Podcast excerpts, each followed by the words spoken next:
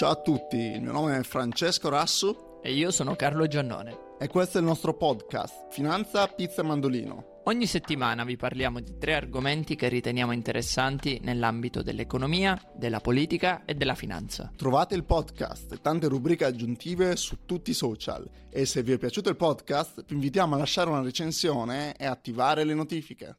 Carlo, di che argomenti parleremo oggi? Oggi la prima notizia è squisitamente italiana e parleremo dell'Italia che mentre cresce a zero propone un'ambiziosa riforma costituzionale che mi ricorda molto il dicembre del 2016. Ci spostiamo poi su in America dove WeWork ha diciamo fillato, ha, si appresta a dichiarare bancarotta tramite la procedura del Chapter 11. Eh, capiamo bene quindi come un'altra storia di startup che giunge al termine. In ultimo parliamo di un argomento di cui non parliamo da tanto, ovvero quello delle cripto, dove Sam Bankman-Friedman è stato ufficialmente arrestato. Fra, ti direi di partire subito dalla prima notizia, se ci vuoi dare un update di quello che sta succedendo in Italia e perché abbiamo deciso di parlare di queste due notizie insieme. Assolutamente, assolutamente. Quindi da una parte abbiamo l'Italia che nel terzo trimestre del 2023 eh, il PIL italiano rimane a crescita zero, che segue un trend generale in Europa eh, dove eh, abbiamo le maggiori economie europee che sono in una situazione di stallo dopo l'innalzamento dei tassi della Banca Europea che adesso eh, sta invece incontrando un periodo eh, di stabilità e eh, non innalzerà più i tassi nel breve periodo. Dall'altra parte la Meloni eh, sta programmando una riforma del pre- uh, Presidente del Consiglio dei Ministri, quindi un premierato. In cosa consiste questo? Consiste in tre fattori principali. Il primo, elezione diretta del Presidente del Consiglio dei Ministri. Eh, il secondo, bonus di maggioranza al 55%. E il terzo, eh, dopo che il Premier perde la fiducia eh, per, per la seconda volta, bisogna andare a elezioni quindi distruggendo la possibilità di governi tecnici. Ma Carlo, perché la Meloni sta decidendo di fare questa riforma del premierato? Sì, questo è un dibattito che è stato affrontato molto a lungo negli ultimi anni. Già il governo Renzi nel 2016, se vi ricordate, aveva indetto il referendum costituzionale con cui provava a passare ad un maggioritario e introduceva un premio di maggioranza uno dei capisaldi della strategia del centrodestra è sempre stato quello di avere l'elezione diretta del primo ministro, del premier. Questo perché? Perché storicamente quando un presidente della Repubblica deve eh, chiamare un, eh, diciamo, un governo tecnico, solitamente questo governo tecnico è un governo più vicino paradossalmente al centrosinistra e che va solitamente ad indebolire invece la forza del centrodestra. Con l'elezione presidente del premier, quindi del primo ministro, finalmente si eviterebbe l'introduzione di governi tecnici, quale ad esempio il governo Draghi o il governo Monti. E secondo la Meloni si darebbe una maggiore stabilità al governo italiano, perché con un premio di maggioranza del 55% il governo potrebbe essere libero e sicuro di governare per cinque anni e di portare a termine tante riforme importanti sul lato della giustizia, sul lato della scuola, sul lato dell'economia e così via dicendo. Infatti non è un caso che sia Carlo Calenda che Matteo Renzi abbiano detto che qualora la riforma sia, eh, abbia un impianto positivo, un impianto solido, sono pronti a votare la riforma insieme al centrodestra. E onestamente mi sento di dire che la riforma non è del tutto sbagliata. Già so che inizieranno un sacco di polemiche che diranno eh ma il 55% dei voti significa che un governo di estrema destra può salire al governo e portare la dittatura. Sì, però grazie a Dio viviamo in Italia, in Italia ci sono un sacco di meccanismi per proteggere la democrazia e onestamente una delle grandi debolezze dell'Italia è appunto l'instabilità. Perché noi possiamo criticare il governo Meloni dicendo ah, le riforme del governo Meloni non sono buone o le riforme del governo Renzi non sono buone. Vero, però avere un primo ministro e un governo che per cinque anni consecutivi possono governare un paese, possono dare una visione al paese, aiuta molto di più che avere invece un primo ministro ogni anno che essenzialmente è senza poteri e che appena inizia ad introdurre una legge, una riforma, subito c'è un nuovo primo ministro e quindi la riforma viene cambiata. Esattamente quello che è successo con Draghi, quello che è successo con Conte. Se, se notate, ogni anno, ogni due anni in Italia c'è un primo ministro, ce ne sono stati più di 60 dall'inizio della Repubblica e questo ha creato una fortissima instabilità. Se prendiamo ad esempio la Germania, mentre l'Italia ha avuto una cosa come 10-15 primi ministri, la Germania ne ha avuti solo due, cancelliere Schröder and, e, e Angela Merkel. E sappiamo come la Germania sta andando economicamente e geopoliticamente, sappiamo come l'Italia invece negli ultimi dieci anni è sprofondata in tutti i dizionari, in tutti i vocabolari e ormai, nonostante faccia parte tanto del G7 quanto del G20, è un attore minoritario e a tratti insulso nel panorama internazionale. Nulla di più vero, infatti dobbiamo... questa è una riforma che, secondo la mia opinione, è necessaria, perché in Italia è impossibile che abbiamo avuto uh, che il governo medio duri 414 giorni e quindi poco più di un anno e che nel periodo del dopo, dopoguerra abbiamo avuto, come diceva Carlo, circa eh, 68 governi, che è qualcosa di improponibile.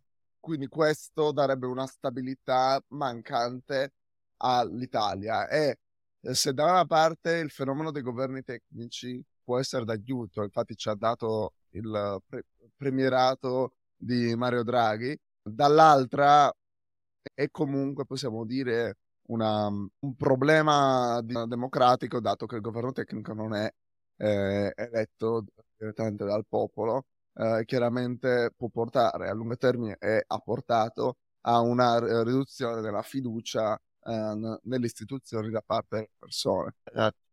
Sì. Vediamo come andrà a finire, sicuramente a mio parere questa riforma non otterrà i due terzi alla Camera e al Senato, e quorum necessario per le riforme costituzionali e si andrà probabilmente a fare un nuovo referendum. E io e Francesco ci sentiremo ancora una volta nel 2016 all'inizio dell'università e ci sentiremo felici. Ma frati, direi ora di passare da uno Stato in bancarotta come l'Italia a un'azienda in bancarotta come WeWork. Come dicevamo prima, WeWork sta preparando il filing per il Chapter 11, cioè la procedura di bancarotta statunitense. Fra, come si è arrivati a questo punto? Ne abbiamo parlato tante volte nel podcast, ma secondo me è sempre bene un po' ricordarlo. Ma allora, diciamo, il modo tecnico in cui si è arrivato a ciò è semplice. WeWork ha mancato una serie di pagamenti sugli interessi di bond. Quindi quando tu eh, manchi il pagamento degli interessi su dei bond, sei in cosiddetto default e quindi eh, i creditori possono richiedere che venga fatta la procedura di bancarotta per cercare di eh, recuperare eh, i propri soldi. Ma qual è il motivo di business? WeWork è nato dall'idea che tutto può essere scalabile, compreso il real estate, eh, e che eh, il mestiere eh, uno dei mercati più anziani del mondo, ovvero quello di semplicemente affittare uffici, eh, possa essere rivoluzionato dal tech in una maniera che lo renda la nuova Google. O almeno questa era l'idea di Adam Newman con quale ha intortato SoftBank. La verità è un'altra, che real estate non è scalabile, che sono entrati in contratti di affitto a eh, lungo termine, prendendo prestiti pure eh, a, a, tassi molto alti e eh, con contratti eh, con prezzi chiaramente fuori mercato, perché ha, ha la sommità della bolla eh, dell'immobiliare, che ha risultato nello scoppio di tutto ciò quando questa bolla immobiliare eh, ha avuto fine con l'aumento dei tassi di interesse. Tutto ciò ci insegna come quello che funziona nel boom time o sembra che possa funzionare nel boom time, ci accorgiamo poi nella realtà che non è questo il caso. E eh, Carlo, ma questo perché è un esempio così terribile e diciamo un consiglio per tutti gli investitori di venture capital del futuro? Sì, è importante perché appunto diciamo il potenziale fallimento di WeWork fa comprendere un pochino come mh, diciamo il business model delle startup in particolare quelle start-up ad alto contenuto tecnologico che si professano come rivoluzionarie e dis- disruptive, debba essere valutato attentamente perché il problema che secondo me c'è stato dal, dalla fine della precedente crisi, quindi direi dal 2014 fino al Covid, quindi fino al 2020, è che i fondi di venture capital investivano. I fondi di venture capital dicevano non possiamo perdere questa opportunità, magari poi questa azienda diventa la nuova Google, dobbiamo immediatamente investire in questa azienda, dobbiamo immediatamente credere in questa azienda. Se vi ricordate, fino a qualche anno fa, ogni volta che aprivi LinkedIn, leggevi un nuovo post di azienda italiana, azienda francese, azienda tedesca, diventa un unicorno, poi andavi a leggere il business model e vendevano tappi per le bottiglie di vino. E ti chiedevi, ma com'è possibile che hanno raggiunto un miliardo di valutazione? Beh, sicuramente fortunati i founder e fortunati coloro che hanno fatto un exit, perché ora non stanno facendo un podcast come noi, ma probabilmente sono su uno yacht di lusso. Però è anche vero che questo indicava una miopia da parte dei fondi di venture capital che non hanno fatto attenzione a dove mettevano i soldi e non hanno valutato bene la sostenibilità, non nel breve termine, bensì nel medio e lungo termine, di, eh, tutto, diciamo, di tutta questa cosa. Quindi questa è una cosa interessante. Eh, Fra, ti vedo smanioso di dire qualcos'altro. No, no, no, dico solo che questo è l'esempio più grande di come farsi intortare dalla vision di imprenditore ha eh, portato SoftBank a perdere 10 miliardi, no, no, no, forse di meno, però comunque eh, svariati miliardi di dollari che ha investito a valutazioni talmente senza senso e in tutto ciò ha regalato pure 2 miliardini a Adam Newman per uscirsene dai cosiddetti e per smettere di essere il CEO. Quindi, sì, onestamente, diciamo, diciamo che Soft, sì, diciamo che SoftBank, anziché buttare soldi su WeWork, poteva investire sull'associazione sportiva Roma e farla diventare la squadra migliore del mondo e sarebbe stato un investimento più profittevole sicuramente. Esattamente, che peccato. Un'altra persona che se la sta vedendo brutta non è Adam Newman, ma è Sam Bankman-Fried. Allora, se ci puoi fare un, un, uh, un, riassunto di quello che è successo nelle puntate precedenti a questa figura, qualora qualcuno stia ascoltando questo podcast per la prima volta, e se ci puoi dare anche un aggiornamento su cosa sta succedendo ora. Certo, certo. Allora, come preannunciato da tutti, Sam Bankman-Friedman passerà il resto della sua vita in prigione perché è stato condannato per frode e riciclaggio di denaro in, re- in relazione al crollo di FTX.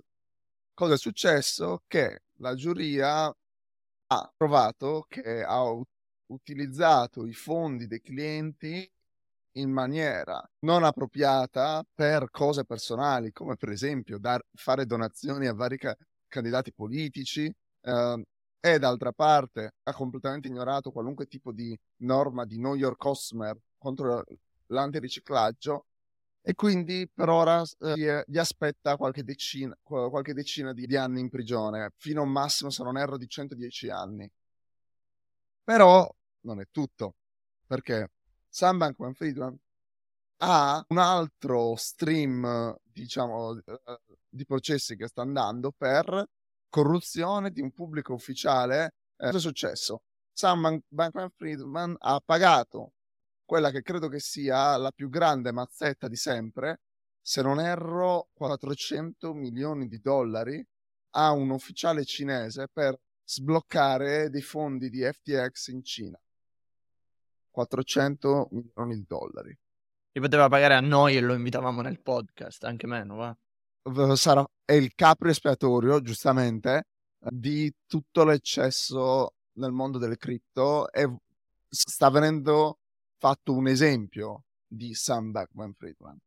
E diciamo che appunto questa notizia, più che per la persona in sé, che probabilmente è una persona geniale quanto diabolica, è, diciamo, è molto interessante più in generale per il mondo delle cripto, un mondo che negli ultimi due anni si è raffreddato ogni tanto sentiamo il bitcoin, eh, il rialzo, eccetera, ma non credo si tornerà, purtroppo mio portafoglio, agli albori di un tempo, perché? Perché comunque i, regolatori, bisogna dirlo in modo franco, i regolatori in giro per il mondo hanno distrutto il progetto delle cripto sin dal primo momento perché era un progetto pericoloso, un progetto che toglieva tanto potere alle autorità regolatorie e tanto potere ai governi.